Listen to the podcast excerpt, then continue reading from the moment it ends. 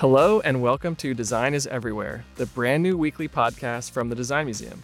It's Thursday, April 30th, 2020.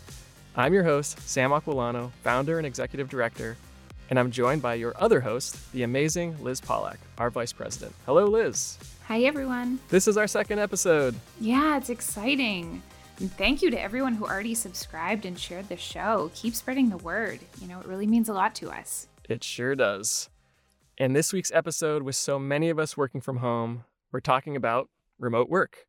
We'll have a special guest host, Tracy Brower. She's a PhD sociologist and principal within Steelcase's Applied Research and Consulting Group. We'll talk to Tracy about some of the unique considerations around remote work. Then Liz, Tracy, and I will chat with Richard Banfield. He's the Vice President of Design Transformation at InVision.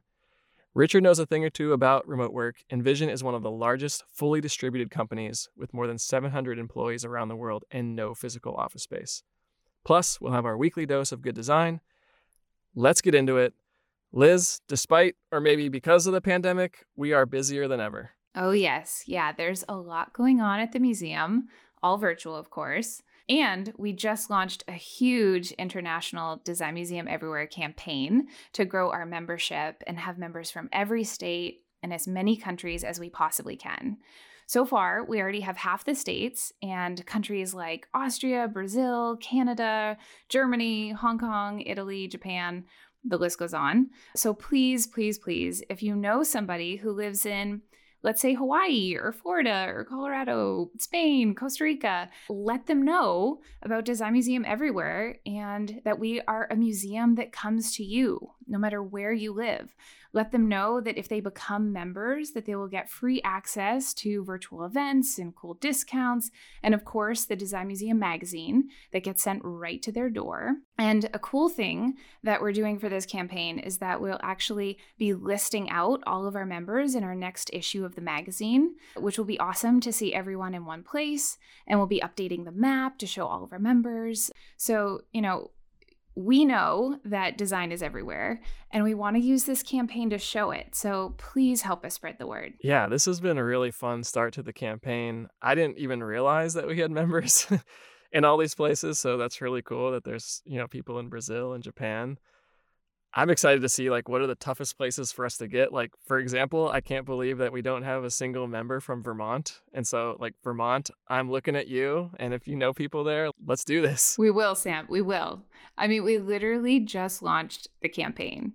So there's there's a lot more to come. I'm I'm feeling confident. Um, and I know that a lot of people are going to help us get there too. But with that said, we have some great upcoming events. I mean, last Friday, we hosted our first event in our sketch series with Derek Cassio, which was amazing. And our next Design Museum Live event will be a continuation of that sketch series with Patrick Cunningham from Perkins and Will, uh, who will be doing some architectural sketching.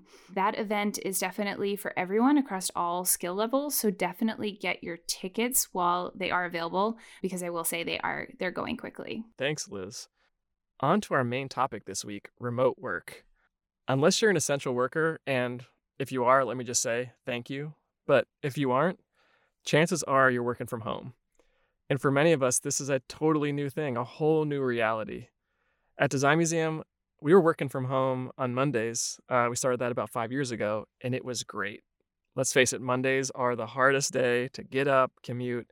And so having that day to really focus and start the week off right was awesome. But working from home every day is a whole different story. Yeah. Yeah. For many of us, going to the office and collaborating in person in real time is just how our brains are wired and how we stay motivated. I mean, for one thing, working remotely, of course, greatly affects meetings. In our office, we're constantly hopping into a conference room, drawing on a whiteboard, and all getting on the same page. That's tougher now, uh, but not impossible, thanks to tools like Zoom and Mural. One of our recent Design Museum Live virtual events went deep on the topic of remote meetings. Let's actually play a clip of that event that we had with Ryan Hoffman, who is the founder and principal of Staircase Strategies, talking about deciding when you do or you don't need a meeting. If more than one person needs to collaborate to define a goal, align around a goal, or make progress towards a goal, you might need a meeting. And if that work cannot be done effectively asynchronously, so where we're doing things not at the same time together on a screen, you probably do need a meeting. But let's talk a little bit about when you don't need a meeting. There are, of course, exceptions to these, but these are some good rules of thumb. Anytime you are informing a group of people of something, information, new data, anytime people are passively receiving information, there's no Q&A, there's no deep dive into something, try to do that asynchronously. And she also goes into strategies for designing successful remote meetings. If you are designing a meeting, you are not just designing that meeting. People's experience starts from the moment they have any prep and go through any action items or inter intersession work you have through to the very next meeting. And so if you only think about designing your meeting, the experience is only going to represent what you've thought about, what you've actively designed.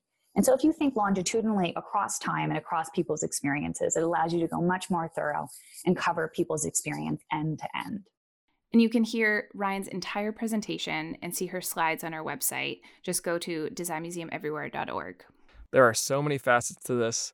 We are thrown into this new work paradigm within a global pandemic.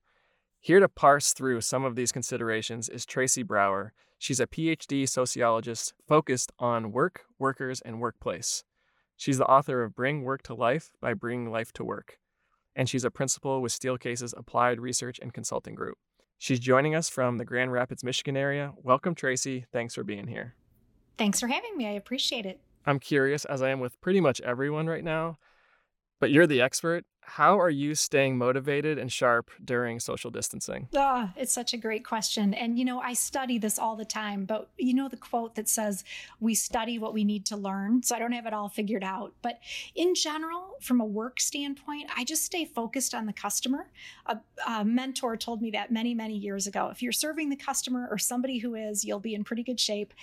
And I'm just really, really grateful. Our, we're going to be empty nesters soon. And so we've had all this amazing time with our senior in college and our senior in high school and we're going for walks and playing cards and taking the dog out and it's just it's been really it's been good hard but good.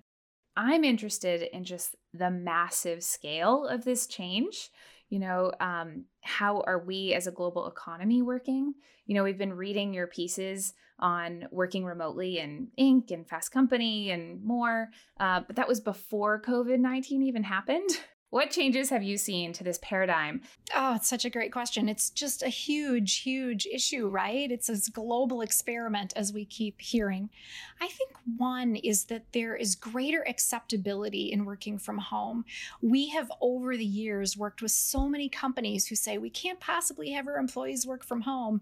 And all of a sudden, it's kind of forced the issue for so many companies. So I think there's greater acceptability. And I think there's greater kind of acceptability for crazy things that happen where, you know, a month ago we might have apologized for the dog barking in the background. It's kind of a non issue anymore. The dog jumps up on your lap and it's all good. So I think one is about greater acceptability.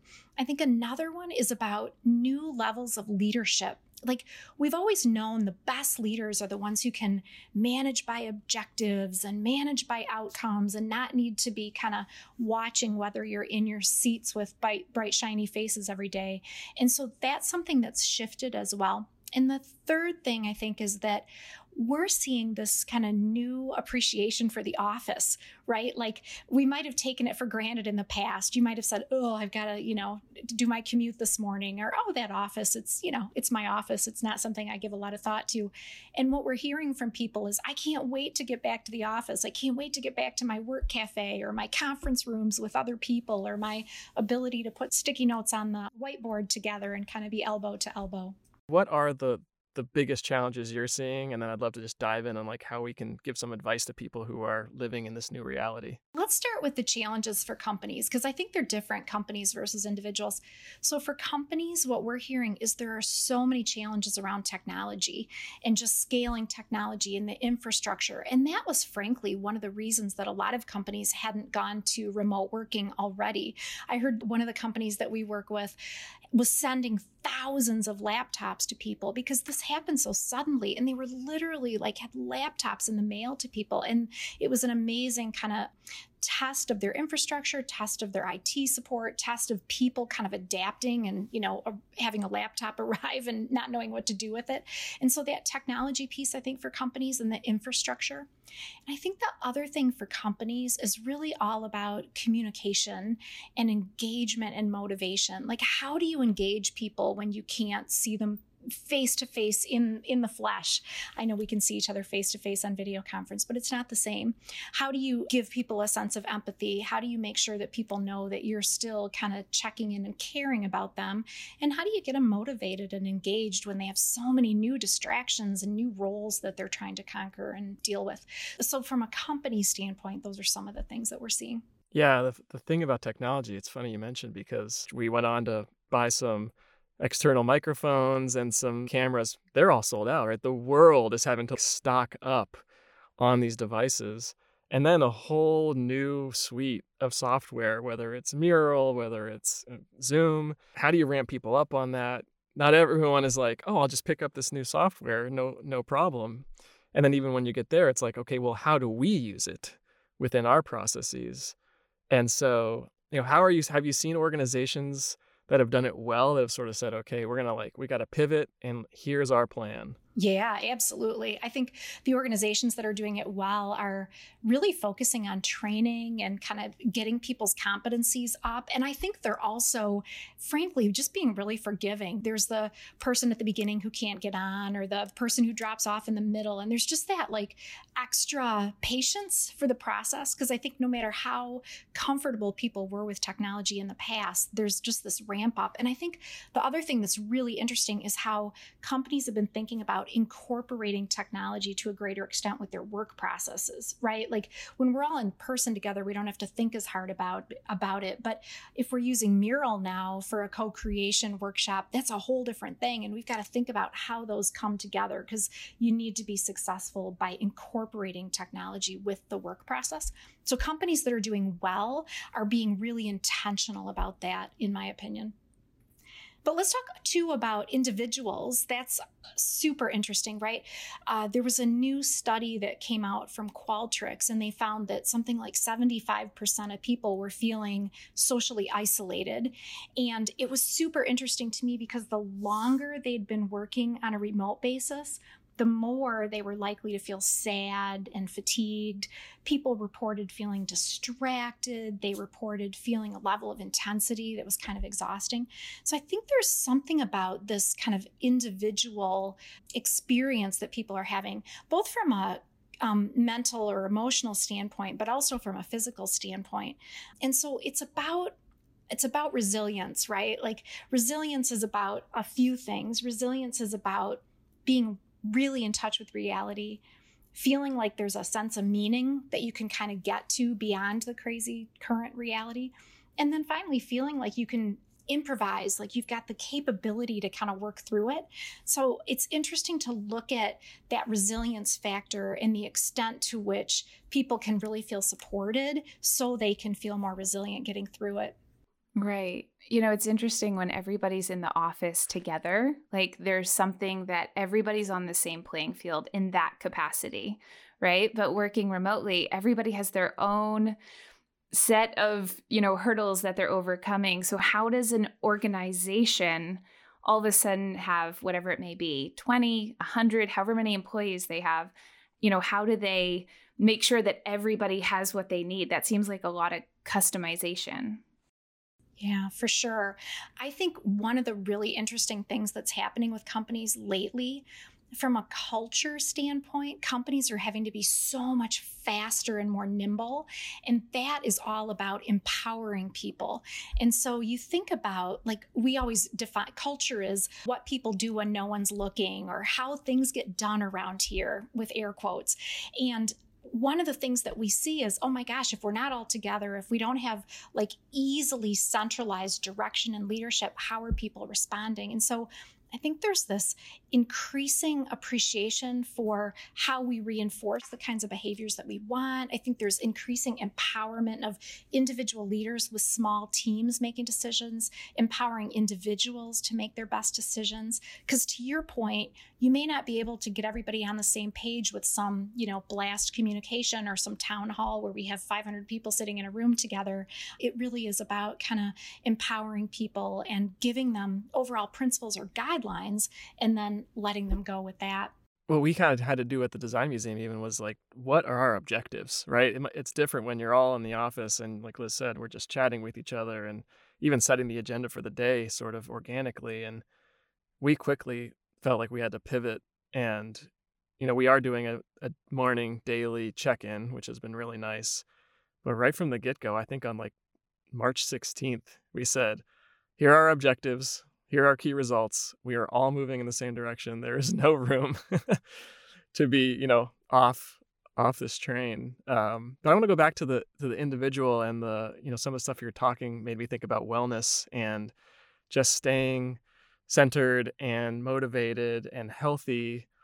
And I wonder if you could give some advice. How can someone design their own experience? I think one of the things that we can think about is routine. You know, we often talk about children and how they need routine, and we adults are just grown up children. We need routine as well, not to constrain us, but to give us a sense of predictability so that we can be creative within those routines and within those boundaries.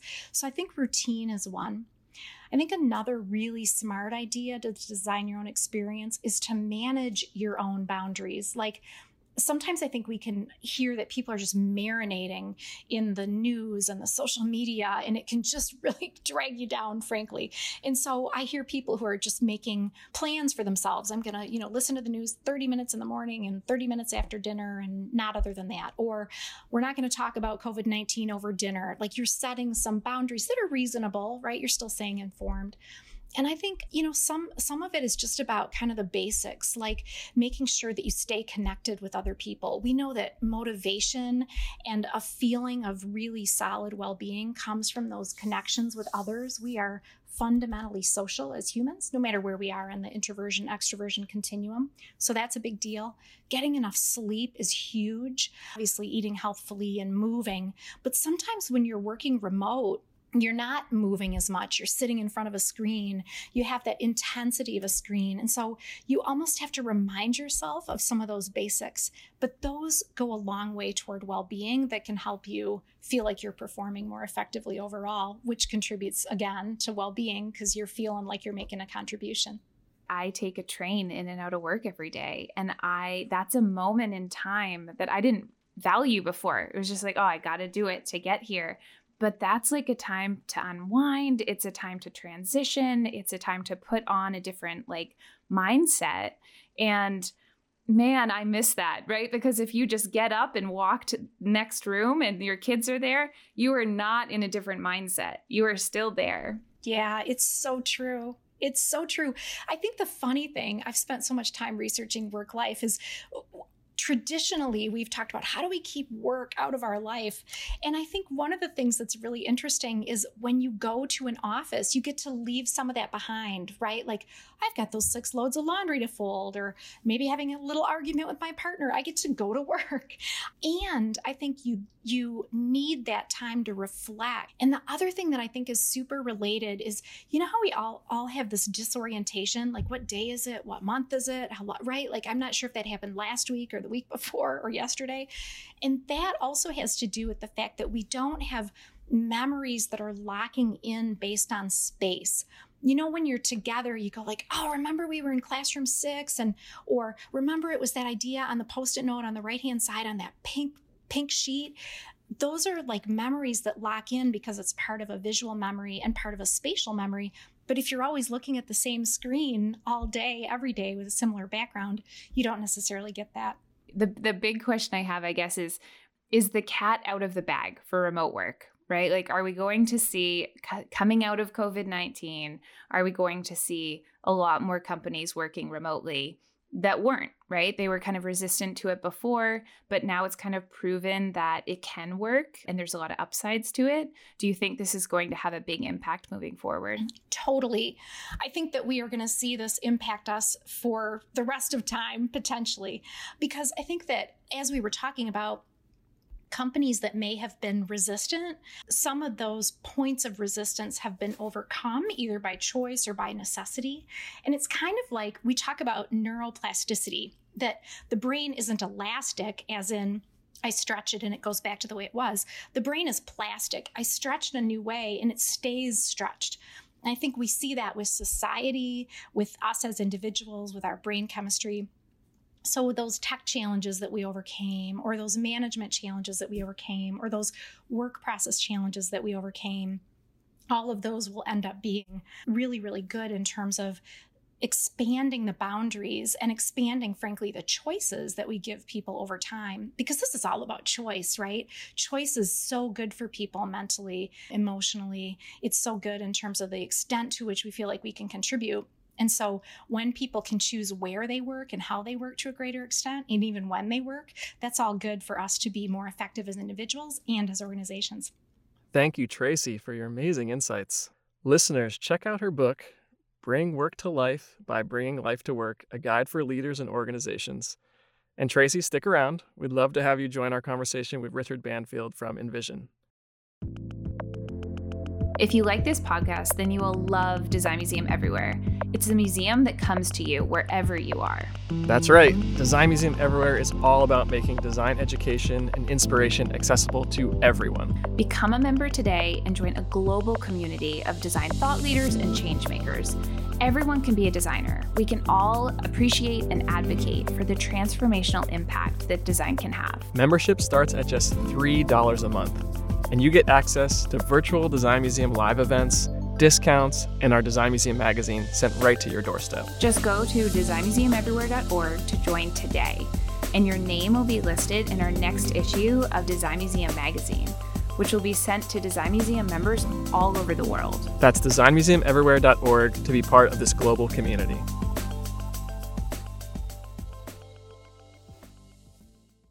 And we're back and I'd like to welcome a friend of mine to the show, Richard Banfield. He's the Vice President of Design Transformation at InVision, a great title for a great guy. In addition to his work at InVision, he's the author of several books, including Design Sprints, a practical guidebook for building great digital products, and Product Leadership How Top Product Managers Launch Awesome Products and Build Successful Teams, all things that are relevant to this discussion. He's joining us from outside Boston, Massachusetts. Welcome, Richard. Hi, Sam, and hi, Liz. Thanks for being here. I'm curious, just right off the bat, we're in these extraordinary times. How are you staying inspired, staying creative during the outbreak? I think inspiration is is probably very subjective. I'm not sure what would work for me works for everybody else, but I I think that my creativity isn't lacking. It's more the productivity, and I've got to try and find a balance between that, making sure that you've got a routine that that does inspire and re-energizes you because there's a lot of things right now that are sapping you know, all that energy out one of the things that people are looking forward to is getting back to the office and seeing their friends and seeing the people they work with. And honestly i think a lot of people are also trying to get away the, from the things that are at home. Some of those things are about two feet high um, and tend to interrupt just about everything. So yeah, you know, I'm trying trying to stay inspired, but at the same time, I'm also giving myself permission not to be at hundred percent. When all this news was coming out about COVID nineteen, you know, in mid March, I definitely, you know, was at a low point. I was like, oh, the museum, what, what's going to happen? And one of the first things I started to see on social media were your posts and some of your colleagues' posts from InVision. Uh, from what I can tell, and you can tell us more, there was a you know, an annual meeting planned, and you guys quickly turned it into a virtual event, and even had a virtual cocktail party and folks dressed up. And I'll be honest, seeing those posts like right at that moment, it just gave me so much hope.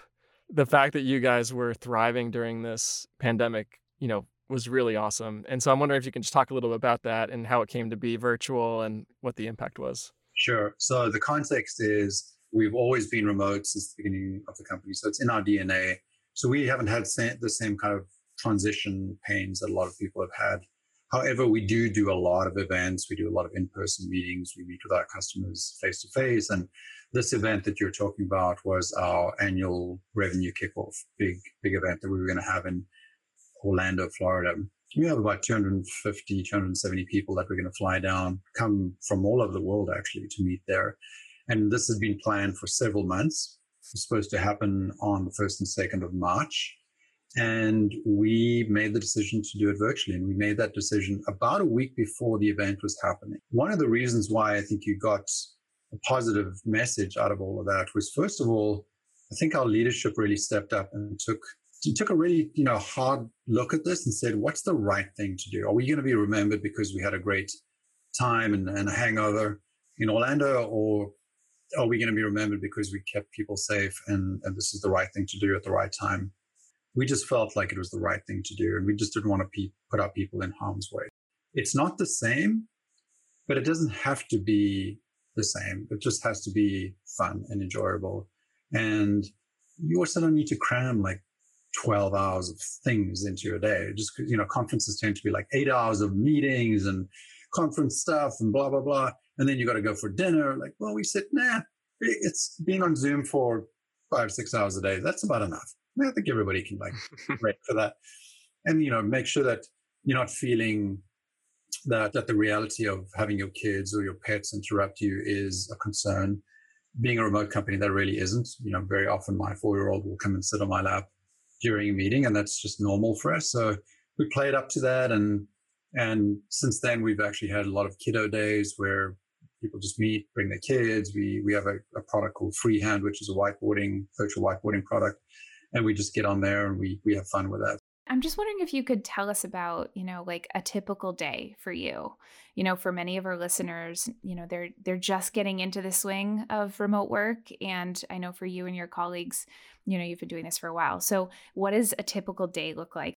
I'm a very routine oriented person. I generally get up early, work out. So before COVID, that would have been normally a bike ride or some kind of workout. I travel a lot at least before COVID, I did. And so I'm normally, you know, at the gym, at the hotel, or walking or running or something like that. And then I get started and I'm trying to get the work that I need to get done, what I call deep work. I try and get that done first. So that's normally early in the morning after my exercise when I'm feeling my best. And then really it's a series of, of meetings, mostly Zoom meetings, or if I'm traveling in person meetings. My routine is a little messy right now. You know, it might mean that I don't do my workout every single day, or I do it on a morning and then afternoon ritual versus uh, every morning.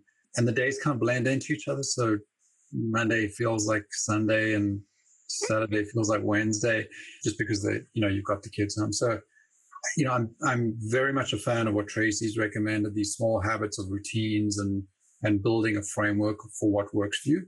There's a good book called uh, The One Thing and the one thing asks the question, what's the one thing that'll make everything else easier or unnecessary? So if that's the thing that you start your day or your week or your month or your year with, then that's how I prioritize myself. So I have a, a one thing for the month, I have a one thing for the week, and I have a one thing for the day. And that tends to create a downward or a downstream positivity flow. So you've got you know, you do that big thing, you do your the one thing, as they say, if you've got to eat a frog, do it first thing in the morning. Get that done, and then and then you can start, you know, focusing on the things that are maybe less important or have been made easier because you've done that other thing. I'm really curious about relationships and how you foster great relationships among your team. I heard you talk about getaways and I heard you talk about virtual cocktail parties and I heard you talk about collaboration tools. What are the other things that you really kind of focus on in order to have people feel a level of proximity and relationship with each other when everyone's remote? The things that you think are going to help you build relationships, like those, you know, happy hours or virtual town halls, whatever, those are actually fairly superficial. They're not really things that build relationships. They're good with conveying a message or being a, a communication tool. But what really helps you build a relationship is an authentic conversation one on one with the person that you're talking to. So, or in a small group, you just have to get over this idea that it's you know, that virtual conversation is no different from a real conversation. So you ask the same hard questions. You have the same emotional level conversations that you would have. You show your emotions. You're empathetic. Uh, one of the things that I do like about remote is that I'm inside of your world. You've invited me into your world. I can see, you know, what things that you've got around you. I can see that your dog or your cat or your your kid is interrupting you. It, it gives me an, an empathetic perspective to you that then helps me build some empathy towards what we could create as a relationship. So I think the problem that we sometimes walk into with these conversations is that we assume that virtual is less, but it's not. It's just different. It's just, just a different kind of thing.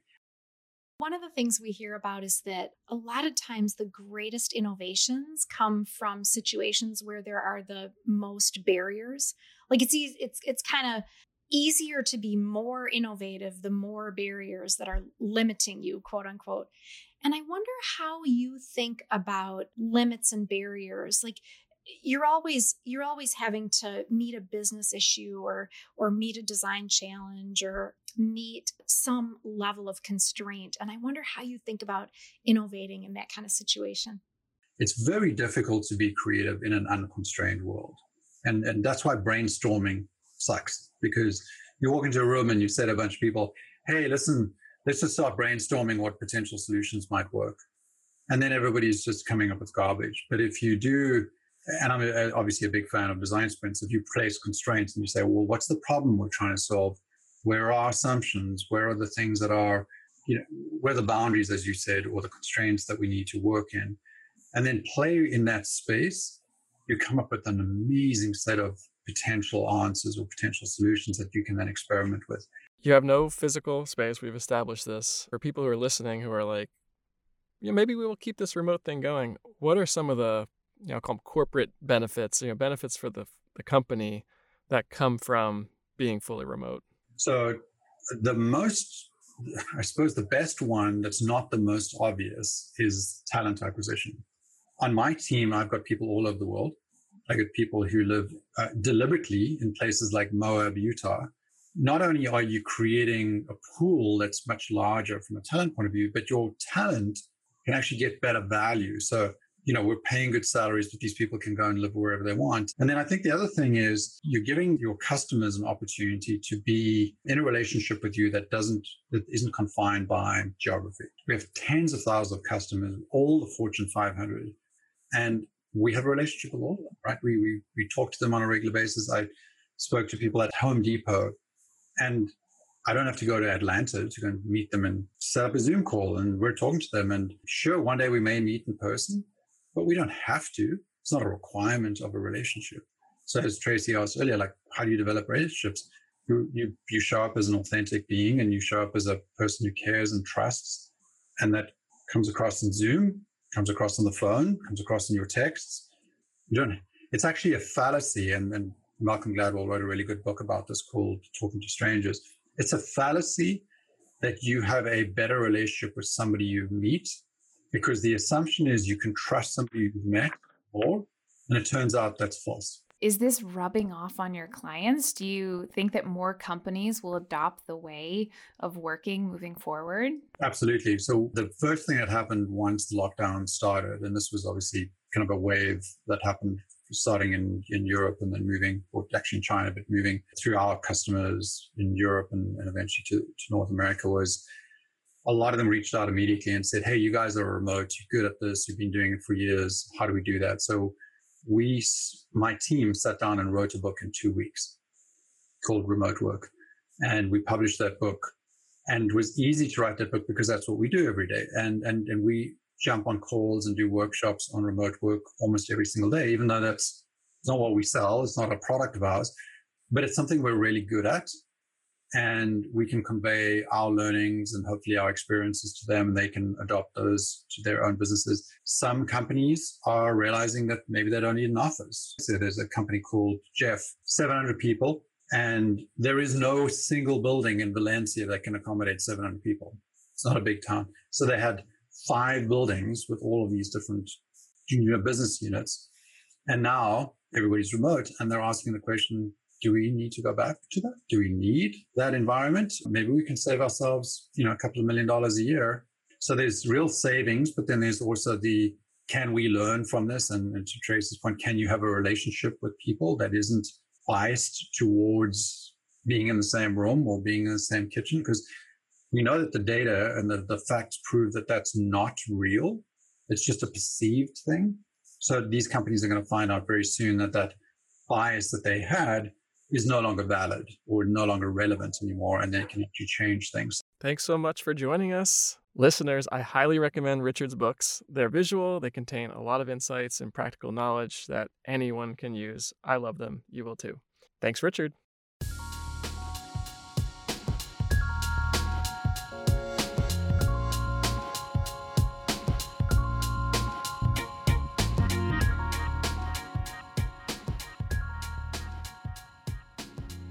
Okay, it's time for our weekly dose of good design, where we share some piece of good design that impacted us or others in some meaningful way. Liz, why don't you kick us off? All right. So, like I said last week, my weekly dose of good design is definitely coming from what's around me at home. So, since we've been home for about a month now, I'm ultra aware of what my kids play with the most and what's it, what gets their creativity flowing. Without a doubt, their favorite thing to play with is Legos. They can build these incredible structures that have symmetry, an entire storyline, and it's hands down what they spend their time doing most of the time. So, what I love about this is that I remember playing with Legos when I was their age. It was actually the first time that I realized that I wanted to be an architect. I would spend hours designing entire cities. And, you know, it makes me think about so many kids are doing the exact same thing. They're currently figuring out that they have a passion for design. Maybe they will also pursue architecture like I did, or engineering or urban design or product design. I mean, there's just so many endless opportunities from such a simple toy. And I just think it opens doors. So just feeling really grateful for Legos these days. Yeah. And uh, you're going to love this and you're probably going to laugh. but my weekly dose of good design is also Legos. No. I love it. It's very clear that Liz and I are at home with little kids and playing with Legos all day. It's but all I'm gonna keep day. going. My weekly dose of good design comes from Nerdist and a handful of master Lego builders who are creating these mind blowing structures that just don't look possible with normal physics. And certainly my kids are not building these types of things. So they're called tensegrity structures. I'm not sure exactly how to describe them. I'll definitely post a video on our episode page. But there's a base, you know, it sits on the table. And then there's this other element that kind of is floating above it and they're connected by three either strings or chains but the top piece appears to be just floating in midair and you just have to see it. It's wild. Watched a bunch of videos about it. I went way down the rabbit hole on it. Came to find out that the term tensegrity was coined by buckminster fuller the famous designer and architect. It's obviously a combination of tension and integrity which is pretty great. He coined it to indicate the integrity of the structure is actually derived from the balance of tension versus, say, when you build a house and stack bricks and you're using gravity and that's compression. And so I just found it really interesting and started read about some people say that the human body is a tensegrity structure, right? Our bones are sort of floating within tension. And then lastly, as I was learning all about this, I learned that Bucky Fuller was born in Milton, Massachusetts, which I never knew and it's not very far from where I'm sitting right now. So that's pretty cool. Anyway, so check out the Lego Tensegrity structures on our show page. And hey, try to build one this weekend if you're up for it. Last but not least, Tracy. My design for today to talk about a minute is a Bettinardi golf club. Just before all the golf courses closed, my husband got this awesome new golf club. It's got a great grip and it's weighted in a brilliant way so that instead of an arc putt, you can have more of a straight putt. It's hand painted on the bottom, so it's kind of craveable in terms of the brand. But this is the part that is so cool. It's actually brilliant for the older golfer because it's shaped like the cup that the ball goes into and then it's got like a grabber and so you can grab your ball and pick it up without bending over it's brilliant it's brilliant design Very cool. You'll have to send us a photo if you're up for it, because we'll definitely want to include it on the show page. That sounds really cool. I'm a golfer, so I'm into it. Thank you again to Richard Banfield and Tracy Brower. You can find links to their books and work on our episode page at designmuseumeverywhere.org. You'll also find links to some of the other resources we mentioned on the show. Also on the website, check out our ongoing sketch series with some of the cool virtual events coming up, including May 12th with Patrick Cunningham from Perkins and Will doing some architectural sketching. Yeah, that's going to be a lot of fun. We can continue this conversation online. Like us, follow us, all the things on social. On Twitter, we're at design underscore museum. And on Instagram, we're at Design Museum Everywhere. And on Facebook and LinkedIn, you can find us by searching Design Museum Everywhere. And remember to subscribe to Design is Everywhere on Apple Podcasts, Spotify, wherever you listen to your podcast, and rate us. That really helps people find us. And you can also just tell people about us. You know, you can tweet about it and tell your friends, spread the word. We're just really excited about this new show. We want to get the word out. Yes, please. If you know someone that loves design, send them a quick text with our link, designmuseumeverywhere.org. Trust me, they're going to love it. This episode was written and edited by me, Sam Aquillano, and produced by Ryan Flom, with production support from David Goodhart. Our theme music is Orange Sunset by One Wave because you know we love that orange. For Liz Pollack and the entire team here at Design Museum Everywhere, thank you, and we'll talk to you next week. Bye, everyone.